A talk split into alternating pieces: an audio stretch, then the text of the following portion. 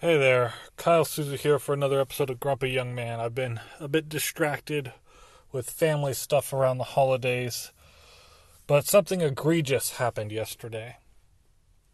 On Capitol Hill, protesters, turned into rioters, stormed the castle, so to speak, and breached the Capitol building. Were very disrespectful, and there's a lot of contention about it. Some people say it's a bad thing, some people say it's a good thing. Some people say they were Trump supporters because they were wearing MAGA hats and wearing and waving Trump flags and saying that they supported Trump, and other people are saying that they were subversive activists such as Antifa who were there strictly to uh, be pretenders and incite violence. So here's my solution if you are starting to do something illegal, you get either A, arrested, or if they can't arrest you, physically hurt. Because that's what happens in every other law breaking situation. Every single time somebody breaks the law in front of an officer, they are either arrested or physically hurt. Why didn't that happen? I don't understand why they didn't do that. If I go up to a police officer today and start pushing them in Houston, Texas, I get shoved to the ground, handcuffed, thrown in the back of a car, and arrested. Why were officers not throwing punches? Why were they not spraying them with mace? Why didn't they all pull out their guns and open fire on everyone who was attacking them, who was breaching the building, who was threatening the safety of the law abiding citizens that were present? Why didn't that happen? That's what I want to know. I care about that more than I care about the breaching of the Capitol. I really do.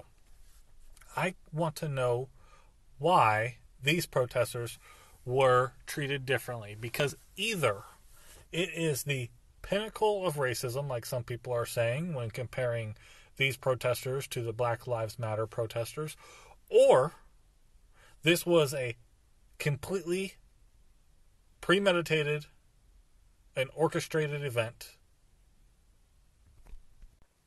And I think that both those options are bad.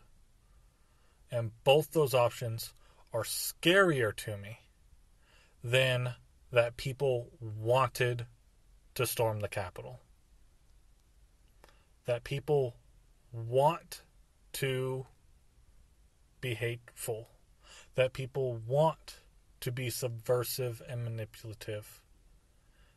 I think those two things are worse than people demanding to see their congressmen and women. And they should not get violent when doing so. That is terrible. There's multiple terrible things here. But I am very confused by one of those terrible things. Because if you want to say it's racism, okay. I can understand that logically. Like, I don't get it, I don't agree with it, but it's an explanation that I could say, oh, because of racism, this. What I can't say in my mind logically is, well, because they were Trump supporters and not because of racism, they were treated differently. Or because it was DC and not other cities, they were treated differently. Or because of anything other than racism and a purposefully orchestrated charade. Those are the only things that make sense here. Why didn't the police react like police? If they did, then everybody would have won. Eh, okay, not everybody. 99.9% of the country would have won. The people who got shot, they would have lost maybe they would have won too, depending on what they believe and what, what their goal was and what happened to them after they got shot.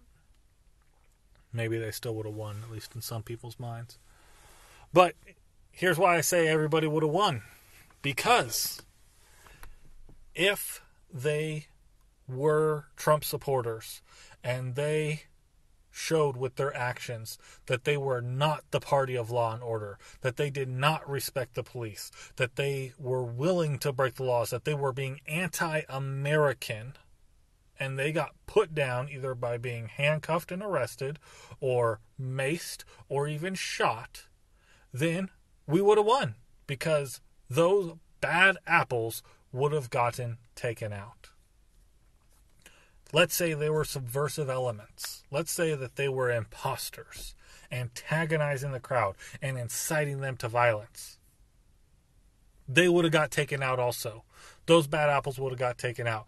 Either way, the bad apples would have got take would have gotten taken out. Either way, the problem would have been dealt with. And you know what? It would have been hard on the officers. I cannot discount that. I am not in their shoes. They may have been scared because they were overwhelmed with numbers, which is a whole other issue. Why were there so few of them?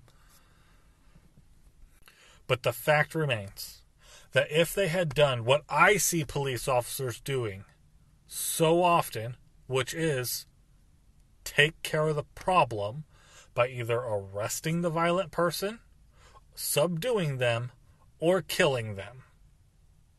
If they had done that, then we would have had a very different, a much more fair, and in my opinion, just outcome to yesterday's events. I would love to hear what you think, though, especially if you disagree with me.